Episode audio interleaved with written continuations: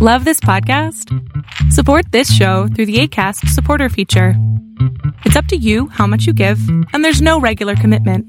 Just click the link in the show description to support now. Cool fact a crocodile can't stick out its tongue. Also, you can get health insurance for a month or just under a year in some states. United Healthcare short term insurance plans, underwritten by Golden Rule Insurance Company, offer flexible, budget friendly coverage for you. Learn more at uhone.com. Uh, so, can y'all tell me a little bit about who you are and what it is that you do on the internet? What you think you're doing over there on your fancy website? fancy website. I mean, it looks very fancy, yeah, but making uh, not as much money as I think people would expect. But yeah, you know, I'm Joseph Cox, one of the co-founders of 404 Media, and we wake up and we find crazy articles or investigations to produce. What about you, Emanuel? I'm Emanuel Maiberg. Uh, I am a co-founder of 404 Media. Uh, previously, the executive editor at Motherboard and Matthew's boss, now his humble servant. Um, very happy to be here. A big fan of uh, Matthew's work. Thank you so much. Uh, so y'all are here because you've published some things recently that made me absolutely furious when I saw them. Uh, in a the the way only a jealous blogger can feel. It's um, real. That's the real form of jealousy. Yeah. It's so I was so mad. I was so mad when I saw the the OSINT one specifically because I saw it and I was like, I should have fucking done that. I'm so mad. Well, we'll get into it, but this was Emanuel's idea. Like we get in a meeting, like we mm-hmm. sometimes mm-hmm. do, and Emanuel's like, "Here's one idea," uh, and I said, "That's a good one." and then I ping some sources, and then we got it up like immediately. You know. Yeah.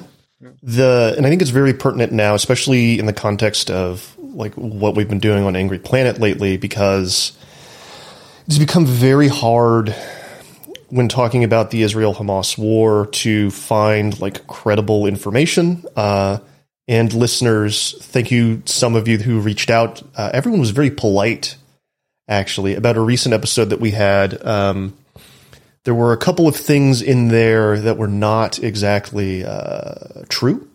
Um, I think there was some heated discussion, some people saying some things that I, I think they meant, but were they were taking some some uh, they were taking maybe some uh, something some of what governments are saying at first blush, uh, and not doing the follow up. Uh, so I'm going to address some of that a little bit later, uh, listeners. But thinking about that, I was thinking about like how hard it has become with this war specifically just to figure out what the fuck is going on. Um, so we used to have an information space that wasn't great uh, on social media, on Twitter specifically, where you had a community of people that used open source intelligence to navigate uh, the front lines of these conflicts uh, and report what was going on. Um, in places like Bellingcat, um, in other in like other specific individuals like Calibre Obscura, who you talk about uh, talk with in one of your pieces on 404, did a really good job of kind of parsing through everything that was going on and, and giving people the truth of the situation as they saw it. Uh, now, though, on Twitter, um, it is a sea of high follower count blue check marks with the words OSINT somewhere in their title. Uh, they are rushing to get information out. Sometimes they're posting footage from Arma 3, which is like, you know, uh, an old trick. It's a trick as old as the internet at this point, basically. Uh, like every major conflict, Arma 3 footage circulates. But the problem is, though, the way the website works now, the algorithm promotes this stuff, um, and the next 20 replies, instead of being something kind of debunking it or making a different claim. It's a bunch of other blue check marks kind of piling on or making memes and jokes. And that's kind of the, the signal to noise ratio is, is out of whack. Um, all that to say, y'all did, y'all wrote uh, a great blog, the two of you, uh, at 404 about this. Can you tell me about it? Emanuel, why don't you go ahead? I mean, it was your original, very smart idea, and I can jump in after you, maybe. So we I think, to be frank, we're caught a little off guard as a new media organization Mhm. about how to cover it. I think, uh, you know, we've only been up since uh, August, late August, and until now, we've been able to pursue whatever stories we thought were more most interesting and worth pursuing, and that uh, really worked well, and our audience really enjoyed it, and we really enjoyed it, and I think, you know, um, towards the middle of this week, we had I had done a story about the war, and then I went back to kind of my regular beat reporting, as did everyone else. But we realized that we had to engage with it for practical reasons, for business reasons, and then also for public interest reasons. Um, it's just the only thing that is occupying people's minds right now for good reason Yeah. and and we wanted uh to get into it and i think being um only four reporters and not being on the ground and not being there and not speaking the the languages. I speak hebrew but i don't speak arabic. Um it just it's very hard to report on a conflict like this in a way that is responsible. But what we can do is talk about the place we are embedded in and are very familiar with, which is the internet and which is Twitter specifically and other social media platforms. And it gave us an opportunity to talk about something that has been, I think, rising in um, the last year. Matthew, uh, you're, you're very familiar with it. I think that this is something that has been kind of boiling since the full on invasion of Russia into Ukraine and the rise of open source intelligence, not just as a thing for uh, nerdy journalists and people who are um, like conflict analysts and think tanks, and it, it just sort of like a, a thing that more people are familiar with, everyone on the internet is familiar with, and more people are participating in. And I have been doing it for a long time. It's a very useful tool, uh, or it's a very useful uh, method for for reporting and verifying world events. And I just noticed that kind of some of the veteran open source intelligence people were getting pretty mad about some of the other viral open source intelligence accounts and um, not being, I think, as blunt as we were in our story, but kind of like hinting like, hey, I don't know about this. You know what I mean? It's just like open source intelligence is great and it's important, but there's a lot of stuff out there that doesn't seem uh, like good information for people to retweet. Um, and that was kind of the the idea of, of of the story and relating that issue specifically to this war. And I think, I mean, and, and I think we'll get into why it's such an acute problem in this specific conflict, but it kind of took some of the problems we've seen in the war in Ukraine and made them so much more obvious Mhm. um, that we kind of just had to address the problem, which is it's a it's a it's a very popular genre of post, and people are engaging with it, and people are creating this type of content. It seems first and foremost for engagement, and not for verifying news or claims by various governments. It's just it's just a game. It kind of turned into a game. Can we talk about what has happened? I mean, obviously, the one of the main reasons that this is happening is that Twitter has changed in the past year since Musk took over.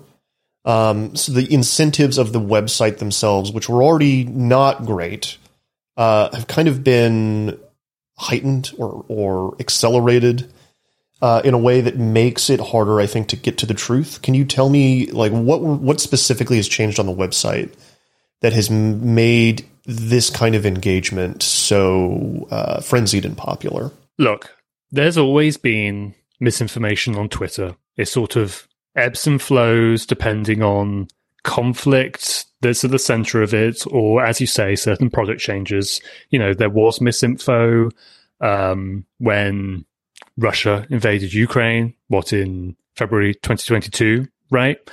But what has happened now, I think in June, was that Musk made certain changes to profit, monetization, and engagement on Twitter that at the time kind of seemed like just stupid little decisions. And now we're seeing like the really serious consequences of them. And specifically, I'm talking about that if you pay to be verified on Twitter, you know, the eight bucks a month or whatever, and you get your blue tick, you can actually get paid out by Twitter for the amount of engagement you get from other verified users. So you'll see people do viral tweets, sometimes in the style of like a cringe, like LinkedIn post, something like that, like a, a Thinkfluencer or whatever they call themselves. Uh, and then all the replies will be from verified people, and their replies will be at the top because that's another benefit of being verified. These people get catapulted to the top of, of the replies. Now, you can already see, well, that's going to encourage people to post content that puts engagement basically above anything else because that is how they can potentially get money. And we don't know all the ins and outs of how much exactly people are getting paid, but you know, there were people like Tim Pool, right, who tweeted, I think, screenshots showing that he was making thousands of dollars off it or something. I haven't checked in on that sort of ecosystem in a little while, but people are making apparently some money from this. Now, take that engagement and profit driven set of motivations and dump it into the Israel Palestine conflict, and it's an absolute mess. You have these people who, as far as I know, are not experts. They're certainly not the trusted series of OSINT specialists that I followed for years and years and years. They've come out of nowhere. They just have a suit and a blue tick, and they're doing these really long tweets where it's like, oh, I'm sorry, I'm not, I'm not reading all of that. But they Uh, it, look, I can't be in their head, and it would be unfair to say why exactly what they're doing is.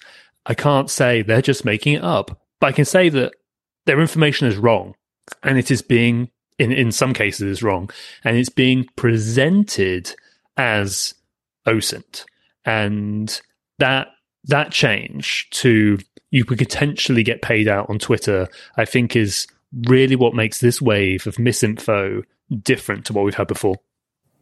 Yeah, whenever you add a financial incentive to something, people are going to do it. They're going to push the button, just full stop, right? Yeah, absolutely. Um, and you know, you could even trace it back to the sort of clickbait era of journalism. You know, like that's kind of past us now. Like, I don't think it's effective. People don't really do it as much, but it's that sort of thing just being applied here to a new platform and all kind of a new medium, I guess. So I really saw this uh, in the wake of the bombing of the hospital. Uh, I think it was particularly bad, uh, and it seemed to me that we've got this place now on Twitter specifically where um, people have made a decision about what happened there, uh, and then they can find the OSINT account that reflects their belief, and it will have an alter. It will have a picture with graphs. Um, you will get to hear, you will get to see a guy say, uh, "Well, you know, I have heard what a JDAM sounds like when it's exploding. Uh, so obviously that's what happened here, et cetera, et cetera, et cetera." Right? Um, and Emanuel, you said something earlier. I wanted to circle back to that. There's something about this conflict specifically that has hypercharged all of this. Uh, can you talk about that? Yeah, I think that everything we just said is true, but the Israel Palestine conflict has been going on for, I mean, depending on when you want to count, like 70 years, 100 years. And it has always been true before the internet, before uh, open source intelligence, before AI, before all of this stuff, people involved in the conflict directly and people commenting on the conflict cannot agree on basic facts like people cannot agree on a basic timeline, on what specific people did, on the specifics of agreements and who agreed to them or disagreed to them. Um, there is, I will speak only for like the Israeli side because it's the side that I am more familiar with, having grown up there. But it's like like there's a very intense, very effective um, mythology building apparatus, and you can see that play out, you know, via the official government Twitter accounts and Instagram accounts. Um, so I mean that that's basically it. And and and what happens now that open source intelligence is a thing that many people are familiar with is just an extension of that. It's exactly what you said, where people have their narrative, people have their ideas about what is happening and why, and you can just go to the internet and pull whatever quote unquote evidence fits your version of events. But you don't need the internet for that, and you don't need Twitter for that and you don't need open source intelligence for that. Before all of that, people would just reference different books and different historians and different commentators and different government statements. Um, so we're just seeing more of it faster. And I would say one thing that is new here is that like there's there's like two new tools here at play. One is open source intelligence, which and they both do the same thing, which is give the claims an aura of credibility and an aura of like a scientific method.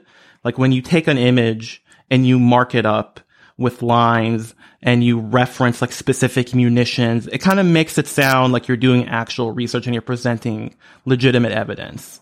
And similarly, when you take a photograph and you enter it into an AI image detecting tool and it spits out a result, it makes it seem like a more credible claim because you have used a tool that is doing computer science behind the scenes and it's spitting out a result. And then you can be like, look, the tool said that I am correct. Look at that segue. You've been podcasting. Hell yeah. Look at that.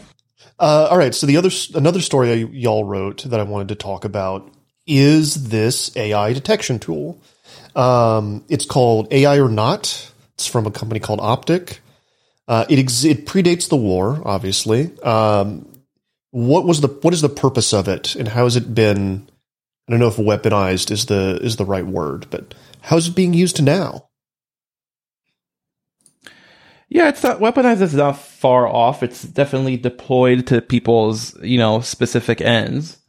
Um, so yeah, I think we're kind of a couple of years into text to image AI tools becoming very popular and accessible. Anyone can find some sort of tool on the internet where can they type a prompt and an AI uses that prompt to create an image.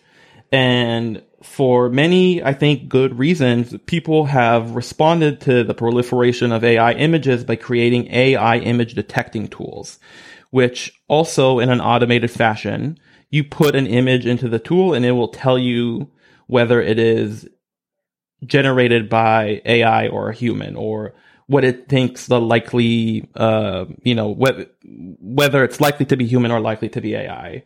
Um, the, the, like a like a good reason for this to exist, for example, like one of the uh, creators of these uh, tools that I talked to said that the purpose of it originally was to help Reddit moderators detect AI art so it's like there's all these art subreddits and they were created for humans by humans. And people have started creating AI images and putting them into those subreddits. Uh, Matthew, I think you wrote a story about like this AI image that won an art fair, right? And nobody knew that was, it was AI generated. So somebody made a tool where you can like initially like sort through images and be like, is this likely AI or likely human? Um, and then another good reason in theory is, you know, we're talking about this messy information ecosystem. So it, it, in theory, it would be useful if you had a tool where you can just like give an image to a computer and the computer says whether it's real or not. In reality, however, the way these tools work is very similar to the way that the AI image generating tools work. You take a bunch of real images and you take a bunch of AI image, uh, like AI generated images, and you train an AI on both.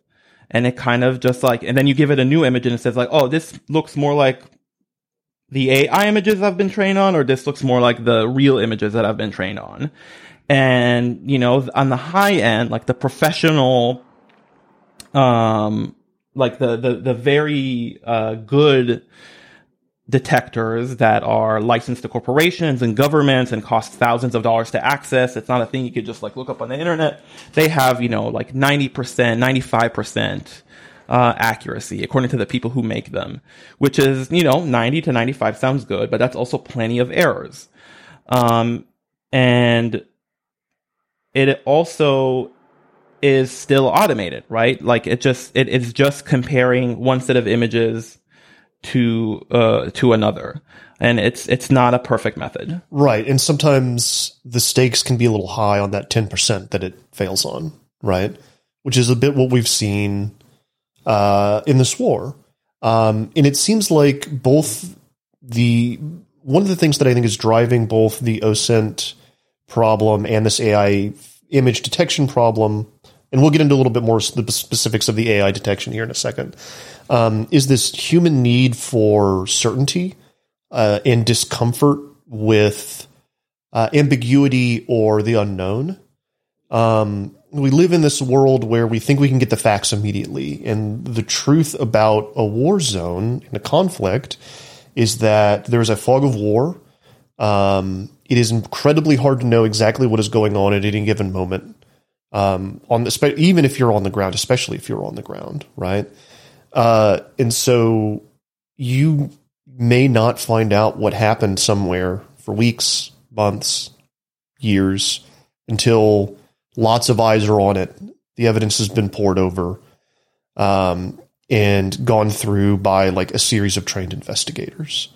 But the way that the internet works, we want to know exactly what happened immediately, um, so we can render our judgment calls or whatever we we need to do for ourselves.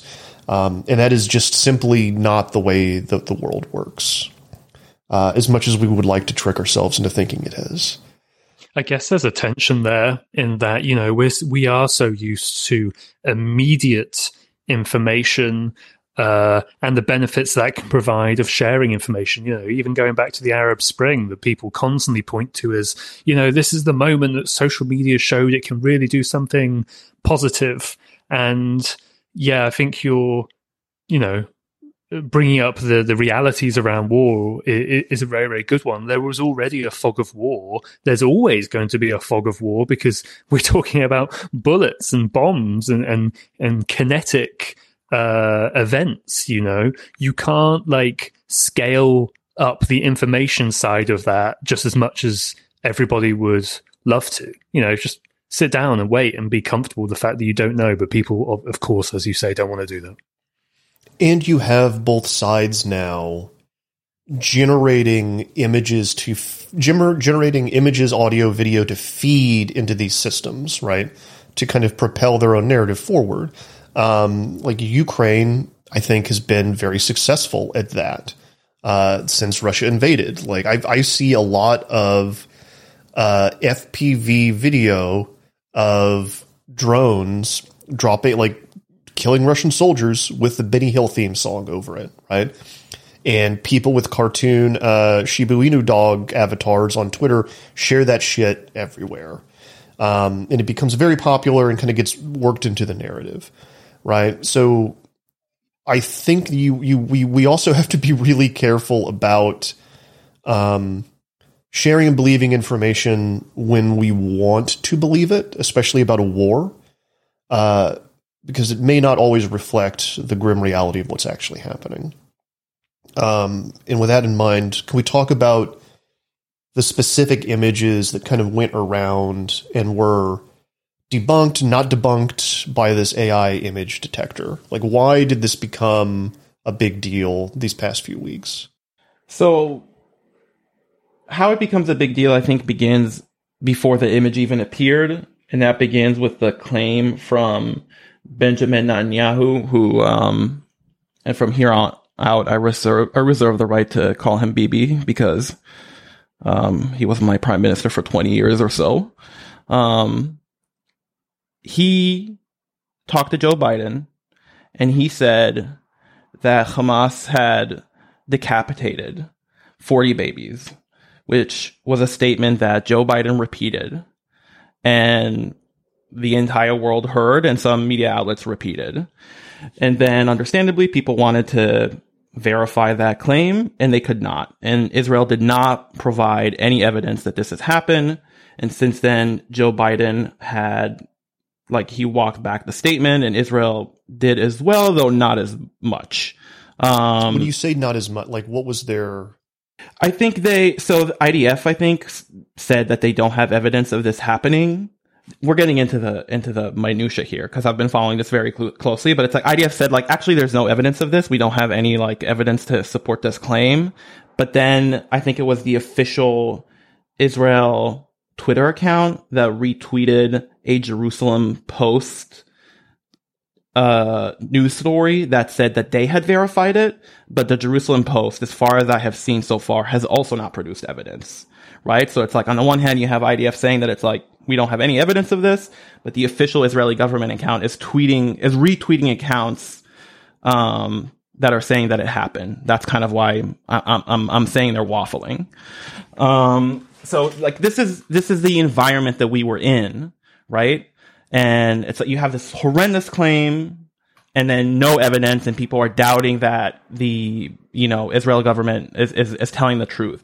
And as a response to that, they tweet out these horrific images of what they say are like there's two images of a burnt corpse of a baby and then one image of like the bloody corpse of a baby and at Israel tweeted it and then the prime minister's account re- uh, tweeted it as well and as a result of that Ben Shapiro who is a conservative Jewish commentator uh, tweeted it also with the same sentiment, which is like, oh, you doubt us, you doubt that there were war crimes. Like, look at this image.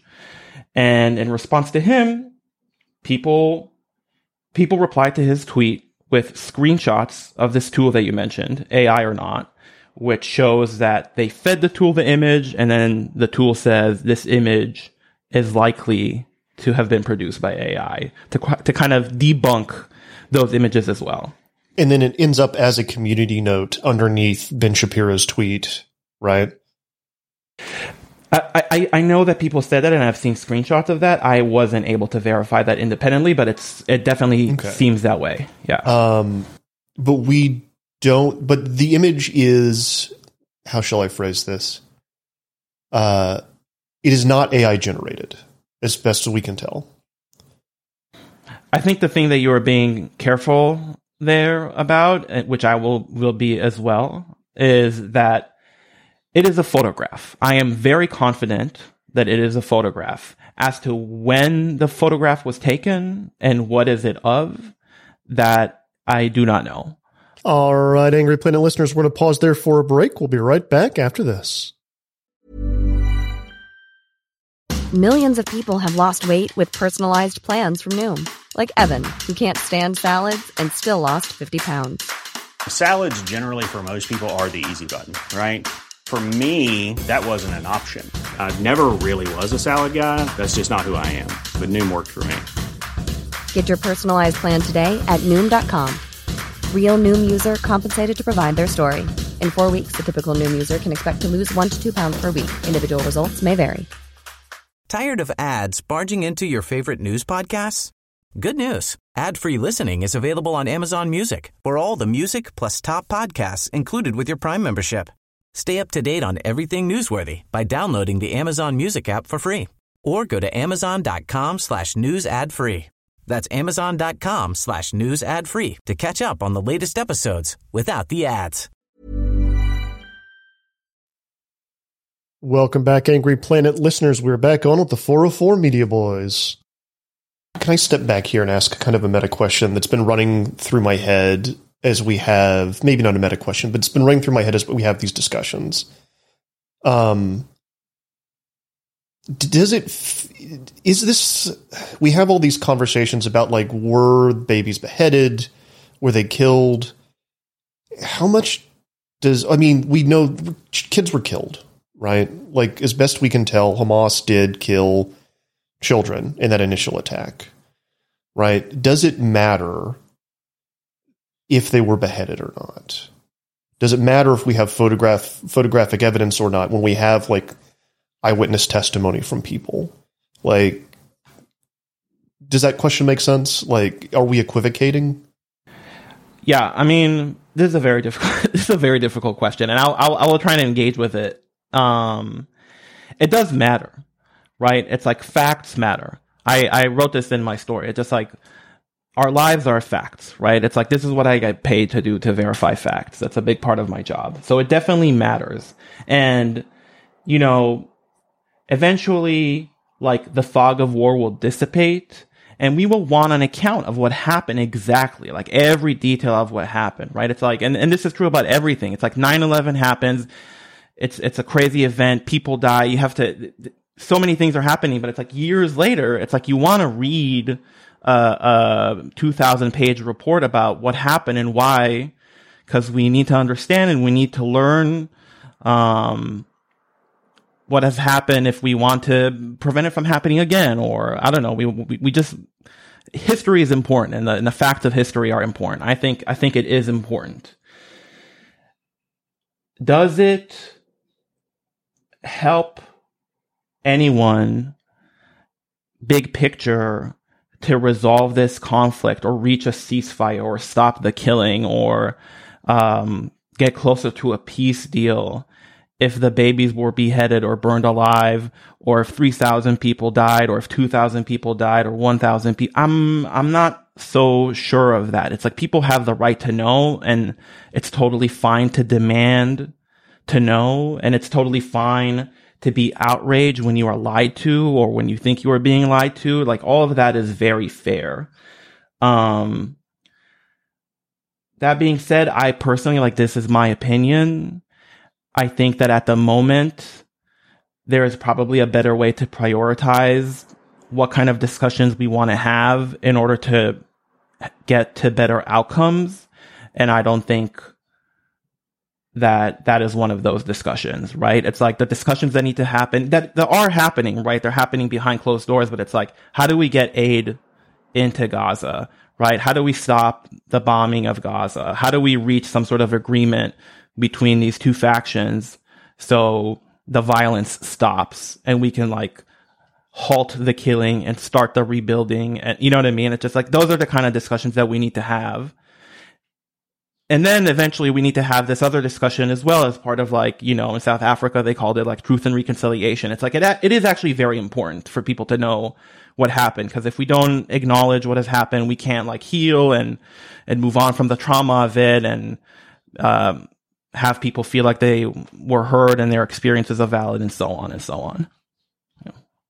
Does that answer your question at all? No, no, it does. I, I really want to, I'm glad you got into this with me because the, we had um, like a former IDF guy on the last episode uh, who repeated the the beheaded babies thing, and it was pretty early in the conversation around it. Um, and some audience members got mad, uh, understandably, I think. Um, so thank you for kind of walking me through this from that perspective. I think that's my perspective. Important. I'm not speaking for anyone else. Yeah, yeah, you know, yeah. You're yeah. you're your personal perspective, which I, I do think is you know informed and important on this specific issue, right? Um, you said you'd been following it closely, uh, so I I really appreciate you kind of trying like trying to suss this out with me, uh, because I do think it's important, and I don't know, I just like it's so weird right now. Maybe it was just because I wasn't like. It feels like social media was not as active the last time there was a huge conflict between Israel and Palestine, and I'm sure you've got a completely different view. Uh, it, it, feels extremely heated right now. Um, tensions are running high. Everyone's emotions are running high, especially the emotions and tensions of people who are not there. Um, and that's a lot of what I see, unfortunately. And I think that that also doesn't help with the fog of war and with trying to suss out like what's real and what's fake. Um, everyone would rather just go on Twitter and find the OSINT image that reflects what they believe. So uh, at least there's Telegram. The harbinger of truth, Telegram. The, yeah. one, the one true tome of knowledge is a group of Telegram group chats. Can you uh, are are you both on Telegram? Uh, yeah, but it, Joe, Joe more than me. Joe more than yeah, me. but in a much more that's where cyber criminals hang out, and I deliberately have not joined the uh, Israel Palestine conflict Telegram groups because it's where exceptionally graphic material is being shared, and you know mm-hmm. I'm very appreciative of the people. First of all, who are uploading it if they're trying to document the process, and of course the OSINT, the legitimate OSINT researchers who do use that. But yeah, it's a bottleneck and a funnel, but I'm not dipping into that yet, you know, because I don't need to see some of this horrible, horrible stuff after covering ISIS on Telegram for years. I think I've seen enough brutality for a little bit, you know. I didn't know you covered Islamic State on Telegram. I don't think I, I did a I did a series of stories about ISIS uh, propaganda, and especially on like how it was getting on YouTube and that sort of thing. Um, this was back when you know social media platforms still had a massive problem with ISIS propaganda, mm-hmm. and a lot of that did involve going into Telegram and seeing the source, and you know some very horrible stuff in there. Which I'm sure there's lots of horrible stuff on Telegram right now as well. There is, yeah. No, it's it's. Uh you can get a much more raw version of events that are happening on the ground on Telegram, um, which I think is one of the reasons it has become kind of like a first order place for a lot of people. A lot of people who do what we do. Um, a lot of people are just reposting things they've seen on Telegram on Twitter, right? I forget who said it. I don't know if I, I really maybe you should look it up, but somebody said it very well. He said all war footage is downstream from Telegram. I think it was one of the Bellingcat people, but Higgins or maybe Eric, who's now at New York Times.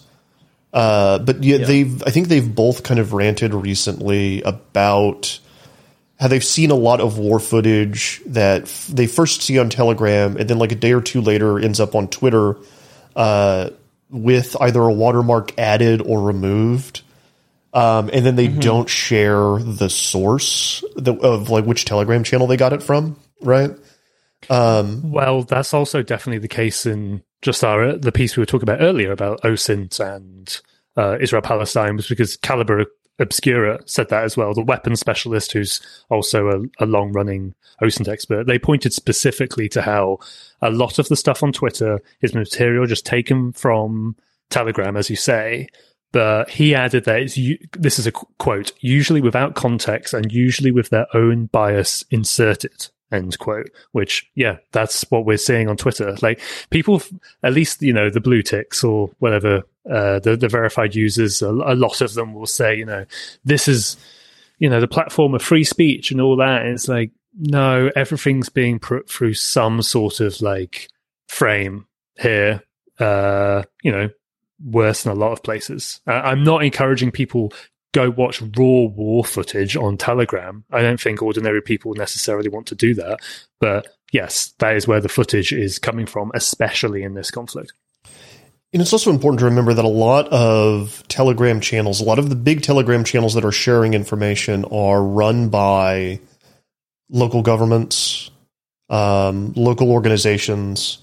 Um, it is not as if there is uh, I mean, there are journalists on the ground, ground that are using Telegram, but a lot of the information streams are coming from uh, state sources, you know, on, on both sides of the conflict that are generating this stuff, right? So I think that that's like an important caveat too. I think my favorite Calibre Obscura thing I saw in the last couple day, uh, last week or two was um, there was a picture of ostensibly like Hamas soldiers with uh, assault rifles that went around, and um, people were retweeting it, retweeting it, saying like, "Where did they get these M4s from? You know, those are American guns." And he was like, "Those are not. You guys no idea what guns those are. Shut the fuck up." Um, idiots. Uh, so yeah, Calibre Obscura is a really great, still, still a good Twitter account, uh, that is worth following. Learn lots about, uh, arms and armaments from them.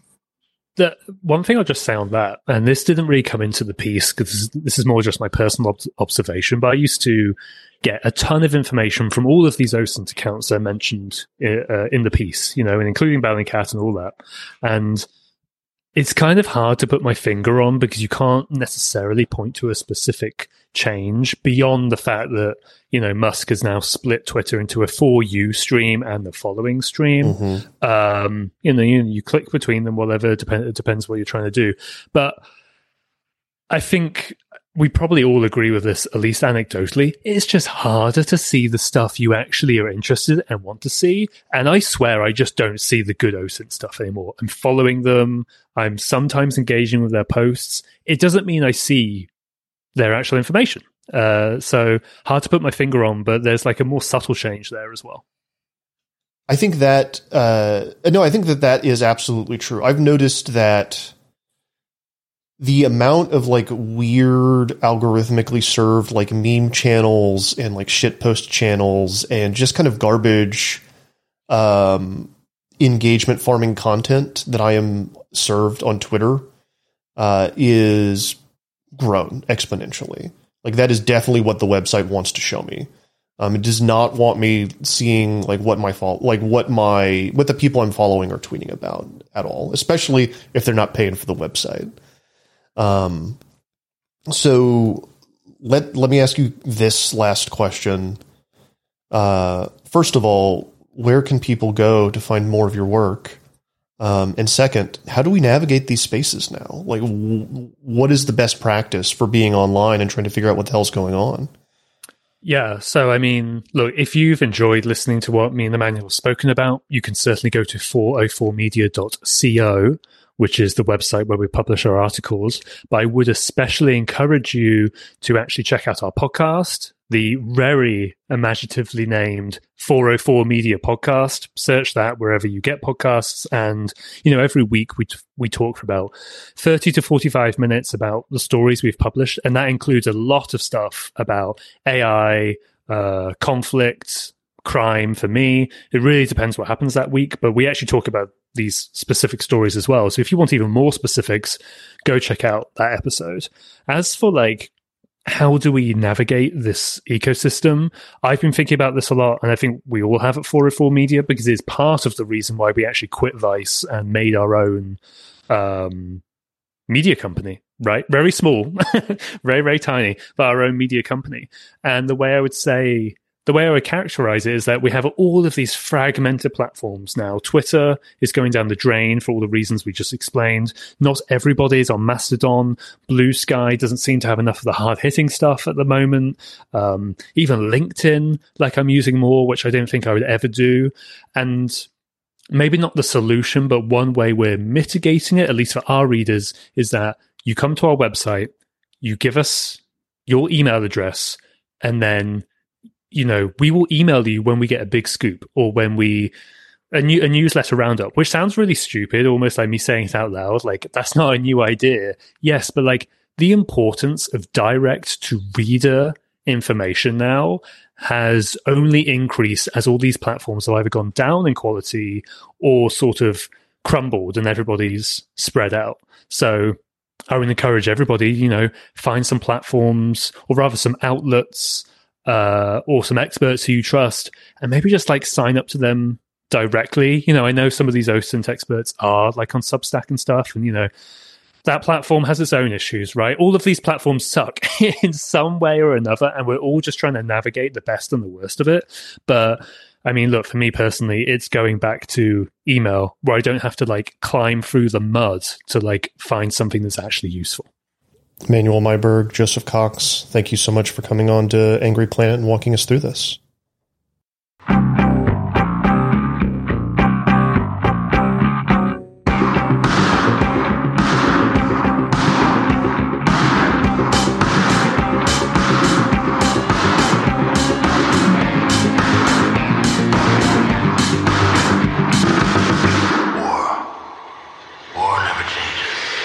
That's all for this week, Angry Planet listeners. As always, Angry Planet is me, Matthew Gault, Jason Fields, and Kevin Knodell.